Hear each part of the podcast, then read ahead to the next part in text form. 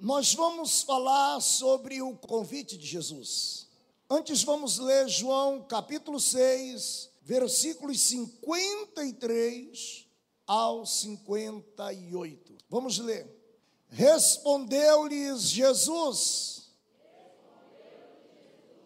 Em verdade, em verdade vos digo,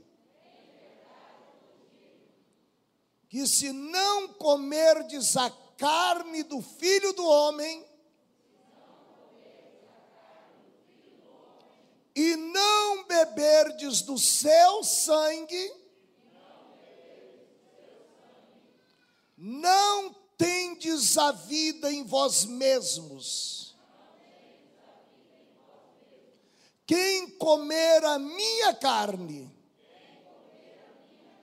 e beber o meu sangue, tem a vida eterna e eu ressuscitarei no último dia. Pois a minha carne verdadeiramente é comida, e o meu sangue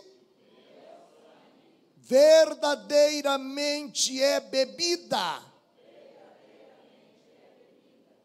Quem come a minha carne e bebe o meu sangue, permanece em mim e eu nele. Assim como o Pai que vive me enviou, igualmente eu vivo pelo Pai. Também quem de mim se alimenta, por mim viverá. Este é o pão que desceu do céu. Em nada é semelhante àquele que os vossos pais comeram. E contudo vossos pais morreram. Quem comer este pão viverá eternamente. Amém? Eu quero fazer uma pergunta que confesso que parece um tanto desnecessária, sem lógica, mas de verdade. Quantos aqui creem? Quantos aqui acreditam que esse livro aqui, ó, a Bíblia, é a palavra de Deus? Quantos creem assim? que é a palavra de Deus, levante as duas mãos aí. Então, o que acabamos de ler, não tenho dúvida que você acredita piamente ser a palavra de Deus. Uma verdade incontestável. Eu diria então que se faz desnecessário qualquer comentário, qualquer interpretação, qualquer explicação sobre o que acabamos de ler, pois, sem dúvida, o próprio texto em si é autoexplicativo, mas eu confesso a você que em alguns momentos, e não são poucas as vezes, que eu me pergunto se temos de fato a consciência da profundidade do valor, da importância das verdades tratadas por Jesus nestes versículos. Porque quando Jesus diz: Quem não comer da minha carne, não beber do meu sangue, não tem parte comigo. E alguém não leva isso a sério, eu só posso presumir que tal pessoa não entendeu. Não se recusa algo tão precioso não se abre mão do direito de ter parte com Jesus, de ter a vida. Jesus aqui está falando da necessidade da importância da Santa Ceia para nós, como igreja do Senhor. E aplicando esse texto aqui à nossa realidade, nós podemos dizer que a ceia do Senhor representa um dos momentos de maior importância, um dos momentos mais significativos dos momentos mais sublime, mais importante da vida do cristão. E eu começo dizendo que a ceia é o momento de renovação de nossa mente. Isto não se aplica a alguns, mas a todos nós existe uma necessidade latente de que todos nós renovemos a nossa mente diariamente, constantemente. Na palavra, no ensino da palavra, na leitura da palavra, com conhecimento da palavra. E quando falamos de renovação de mente, nesta noite, estamos falando que é o momento de deixarmos os nossos achismos religiosos.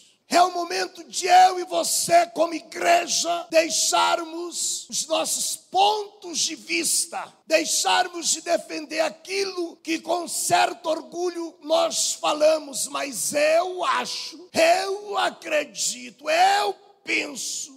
Renovação de mente fala de abrirmos mão desse eu Renovação de mente fala de deixarmos os nossos conceitos e interpretações humanas. Talvez esse seja um dos maiores equívocos que nós, como igreja, podemos cometer. Querermos interpretar com base naquilo que entendemos a palavra de Deus. Queridos, renovação de mente fala de um momento de nos voltarmos para o genuíno ensino de Cristo, voltarmos para as bases, para as veredas de Cristo, para a palavra de Cristo. Fala de voltarmos para aquilo que a Bíblia diz, aquilo que a Bíblia afirma, aquilo que a Bíblia fala. Observe uma coisa: precisamos voltar hoje os nossos ouvidos e corações para o que a palavra de Deus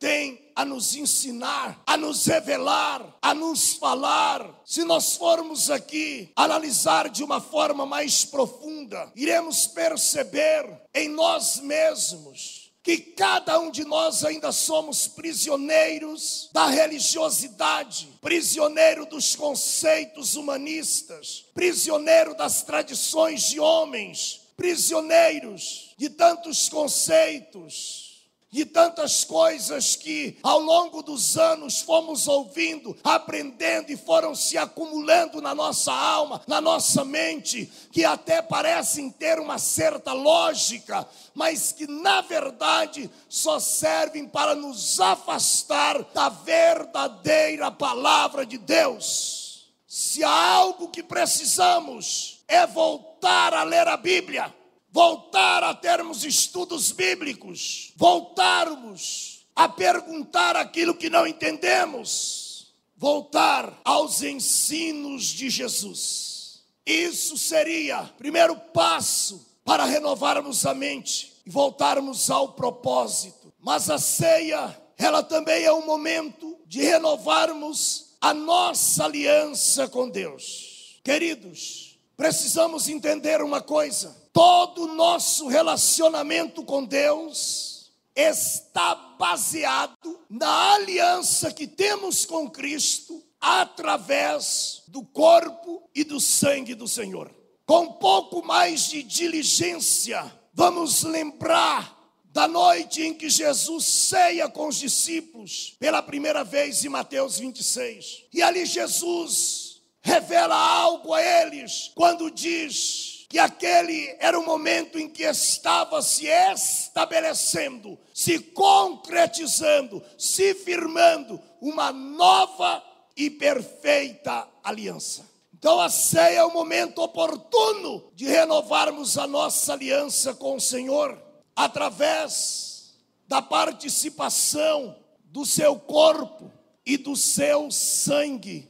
Amados, observe uma coisa: como em todo relacionamento, aliança fala de deveres, obrigações, compromisso e comprometimento. E esses são alguns pontos que, por natureza, nós acabamos nos descuidando deles. Acabamos de uma forma deixando que caiam no esquecimento. E é o momento de entendermos que aliança não se sustenta sem deveres, sem o cumprimento das obrigações, sem compromisso e comprometimento. E aí eu chamo a sua atenção e digo isto porque tenho me auto-ministrado a semana toda. Jesus não nos deu um evangelho solto, um evangelho sem normas, um evangelho sem regras, um evangelho sem leis, um evangelho sem limites aonde cada um interpreta do jeito que quer, cada um conclui do jeito que quer, cada um toma a decisão que quer, faz a escolha que quer. Esse não é o evangelho de Jesus. Esse não é o evangelho de Cristo. Entenda, não se trata de um evangelho leviano, descomprometido. É muito pelo contrário disso no reino, como em todos os lugares, existem os deveres, existem as obrigações, existem os compromissos, existem as regras, existem as responsabilidades. E nós não podemos entrar na onda do evangelho solto, do evangelho descomprometido, do evangelho da libertinagem, como temos visto muitos seguir e adotar para si este evangelho. Precisamos renovar a mente na palavra. É noite de atentarmos para a aliança e entendermos que estamos comprometidos por um pacto este evangelho vai nos mostrar, vai nos ensinar que existem também as cadeias de autoridades, existem as leis, as regras, os princípios, as hierarquias, e nós estamos submissos a estas leis, a estas hierarquias, quando entendemos que submissão à autoridade é submissão a Cristo. Quando aceitamos o Evangelho, a palavra de Deus, como nossa bússola, como nossa constituição de regras, fé e prática. E aí eu penso, eu acredito que aqueles que verdadeiramente querem servir a Deus, estão dispostos a servir a Deus, almejam, desejam servir a Deus, estão decididos, queridos. Não há outra forma. Aqueles que hoje tomaram em seus corações a decisão de servir a Deus, precisam se comprometer, precisam estar comprometidos com os princípios dessa palavra, com as leis dessa palavra. E aí eu chamo a sua atenção, porque a ceia do Senhor, e hoje aqui diante da mesa, e algo interessante, quando você lê as Escrituras, a ceia não é um convite da igreja para ceiar. Não é um convite do líder para ceiar. A santa ceia é um convite do próprio Senhor. É Jesus que nos convida a ceiar. E isso, dentro de uma interpretação bíblica, não quer dizer que Jesus está nos convidando apenas para comermos do seu corpo e bebermos do seu sangue, mas Ele está nos convidando para renovarmos a aliança, para nos entranharmos com Ele, para nos tornarmos um com Ele, para sermos participantes de tudo que Ele é participante, para sermos partícipes do mesmo Espírito da mesma unção, dos mesmos direitos, da mesma glória, da mesma vida, da mesma salvação. Se entendermos isso, vamos descartar a ideia de um cerimonial mensal de um costume mensal da igreja de ceiar. E vamos entender que é Jesus que nos convida para a mesa, é Jesus que prepara a mesa, é Jesus o cordeiro da provisão, é Jesus o sinal físico através do corpo e do sangue da nova aliança. E aqui diante da mesa temos a oportunidade de renovarmos a nossa aliança com Cristo, de voltarmos ao caminho, de voltarmos à vereda, de voltarmos à palavra. E o Senhor vai dizer: o que está fraco, se esforce, o que está coxo, se firme, o que está desanimado, anime. Convite é para um conserto. O convite fala de um retorno, da oportunidade de recomeçarmos, de nos firmarmos, de darmos um basta na falta de comprometimento, de compromisso e começarmos a partir de então uma vida nova. E em terceiro ponto, a ceia é também um momento de renovarmos a nossa comunhão com a igreja, que é, segundo as Escrituras, o corpo de Cristo, do qual o próprio Senhor é o cabeça. Queridos, eu quero mais uma vez chamar a sua atenção para algo que talvez até hoje você não refletiu, você não ponderou você não matutou, você não considerou. E aí eu vou dizer o seguinte: se não tivermos a revelação da profundidade desta verdade, jamais iremos usufruir da verdadeira comunhão com Deus. E eu explico, entenda, a igreja, quando falamos da necessidade da importância de renovarmos a comunhão com a igreja, temos em mente três pontos. A igreja é para Deus uma família. Efésios 2,19.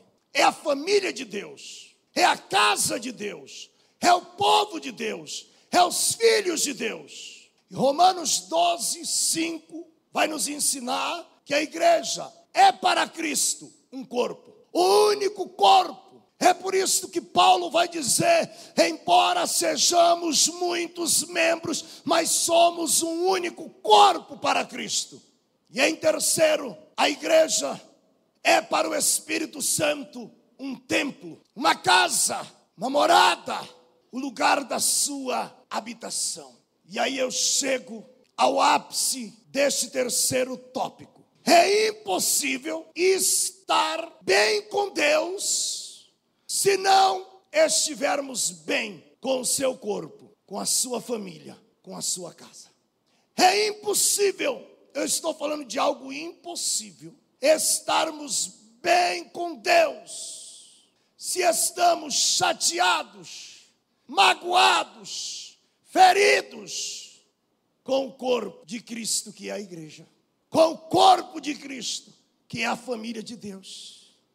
Como que eu vou ter comunhão com Deus, estar bem com Deus, usufruir desse relacionamento com Deus de alegria, de gozo, de paz, se eu não tenho mesmo com a família dele? Se eu não tenho essa mesma alegria, essa mesma comunhão com o corpo de Cristo, que é a igreja? Deus, ele é muito sábio no tratamento, no discipulado de cada um de nós. Por isso ele deixou esses princípios para nos moldar, para nos tratar, para nos lapidar, para nos levar ao propósito de uma vida de relacionamento, de comunhão com Deus. Isso se torna possível quando entendemos somos para Deus uma família, somos para Cristo um corpo e somos para o Espírito Santo o templo, o lugar da sua morada, da sua habitação.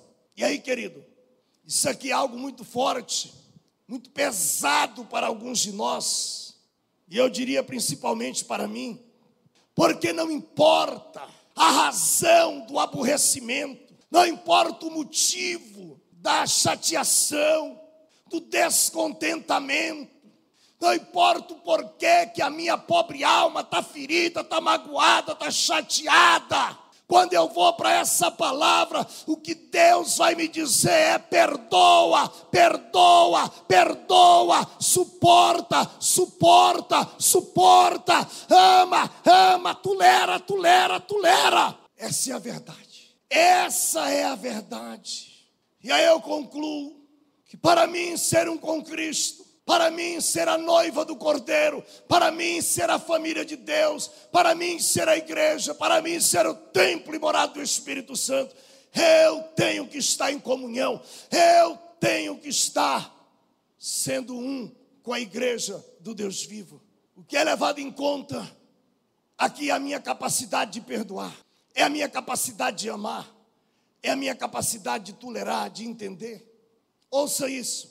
Quando Paulo escreve a igreja que estava em Éfeso, no capítulo 4, os versículos 1 a 6, Paulo vai tratar com aquela igreja sobre a necessidade da humildade, da simplicidade de Jesus. E Paulo entra ali e fala sobre a mansidão, a temperança, o amor. E ele vai mais profundo e fala da longanimidade que precisava, que era necessário haver entre os irmãos, para que aquela igreja realmente fosse a família de Deus, para que aquele fosse realmente o corpo de Cristo, no qual ele é o cabeça para que ninguém ali em Éfeso fosse o galho da oliveira cortado, para que ninguém ali se tornasse excluído do corpo. Então, Paulo mostra quais são os pontos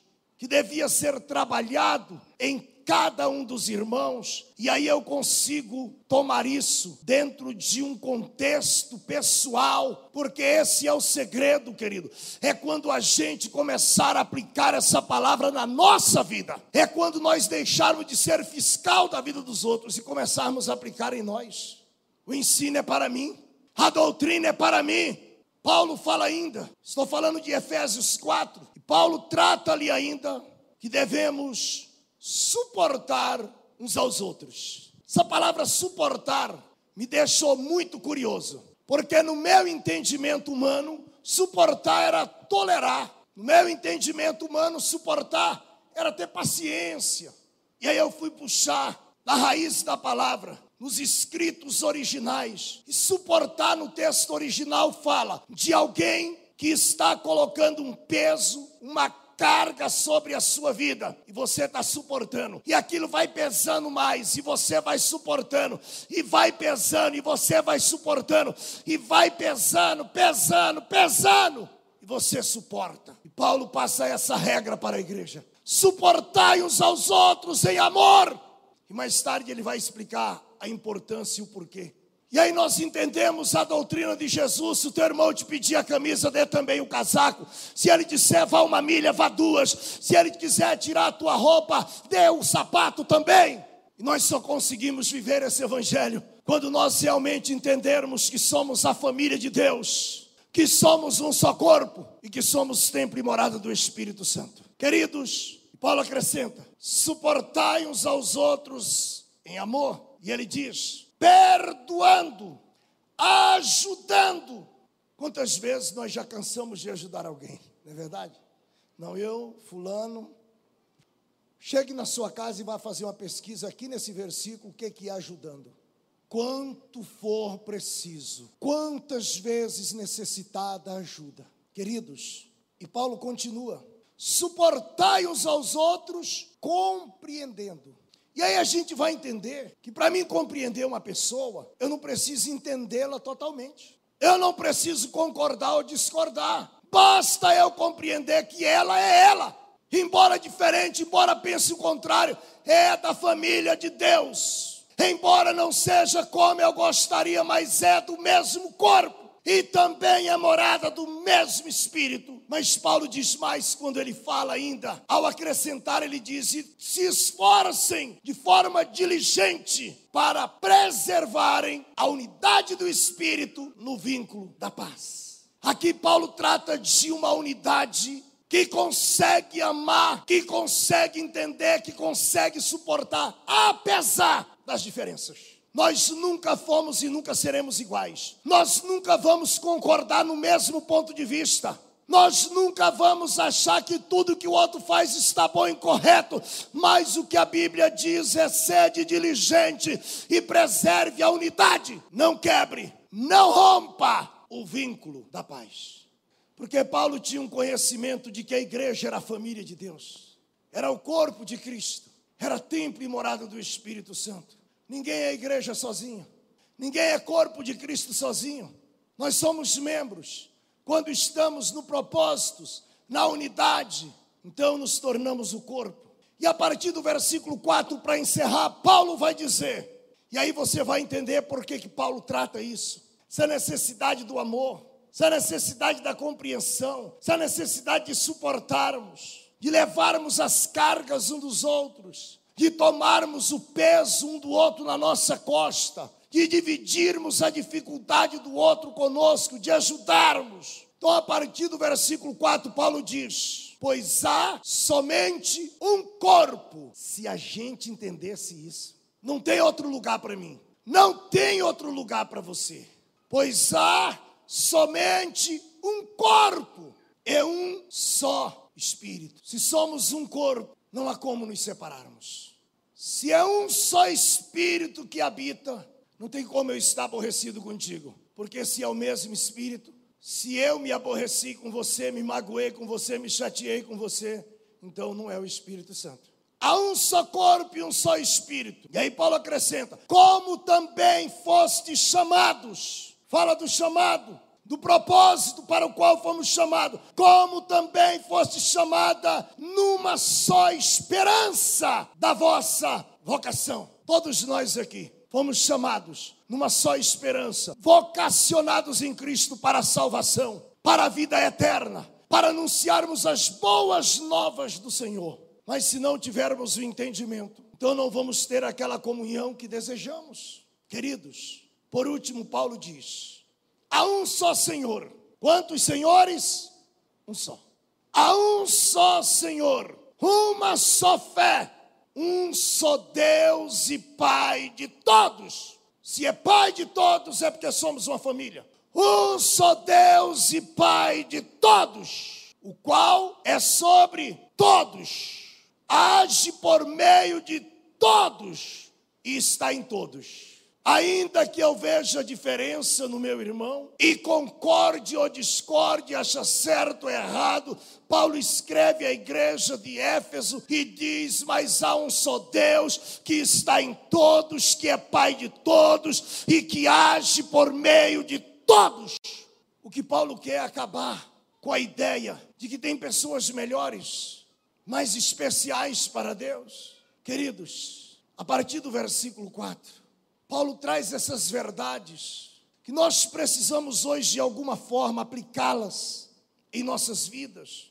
E por que eu digo isso? Eu digo isso pensando em mim, talvez mais do que em vocês todos, porque em nossos dias, como predito pelas Escrituras, que diz em Timóteo 4 que o povo da nossa geração não suportaria sã doutrina, e tendo coceira nos ouvidos, cada um ia amontoar para si doutor, conforme o seu próprio entendimento. Então hoje nós estamos pregando o evangelho de acordo com o que eu entendo, e não de acordo com o que está escrito aqui.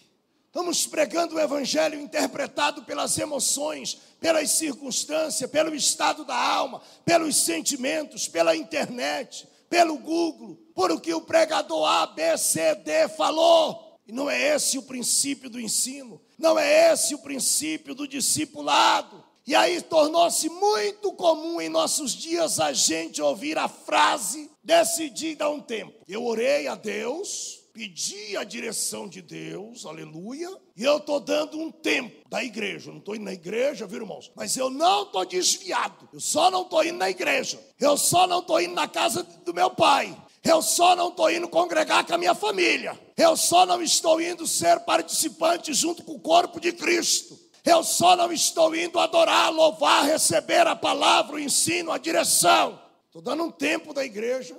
Não estou indo no culto porque estou chateado estou magoado, estou ferido, estou aborrecido. Resolvi congregar em casa. É, estou congregando em casa. Pego o suquinho de uva, pego o meu pão e eu mesmo faço a minha ceia. Aleluia!